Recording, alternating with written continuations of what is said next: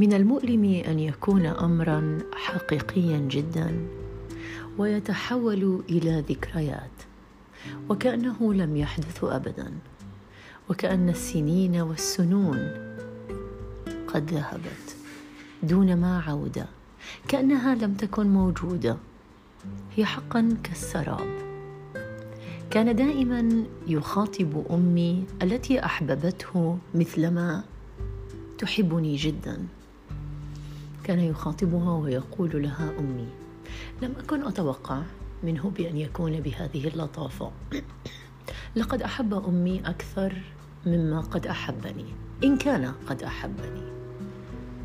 لا أرى بتاتا ولم أشعر يوما بأنه قد أحبني مثلما أحببته، ولكن هي أقدار، فالحب رزق كما قد قيل في الماضي. كان يخاطب والدتي برسائل نصية يقول لها أمي الفاضلة، وكان يتكلم ويخاطبها كأمه. كنت دائما سعيدة، على الرغم أنني كنت أعلم يقينا أنها لن تكون أمه في أي يوم من الأيام.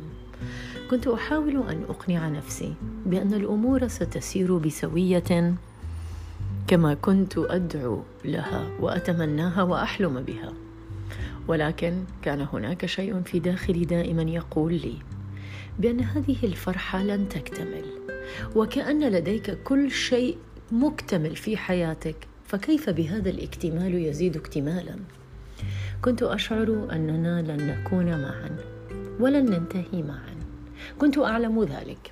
صديقة لي تعاتبني دائما، أنت تعلمين، تحسين، لديك البصيرة وتشعرين بحاسة سادسة، ترين ما لا يستطيع أن يراه الآخرين.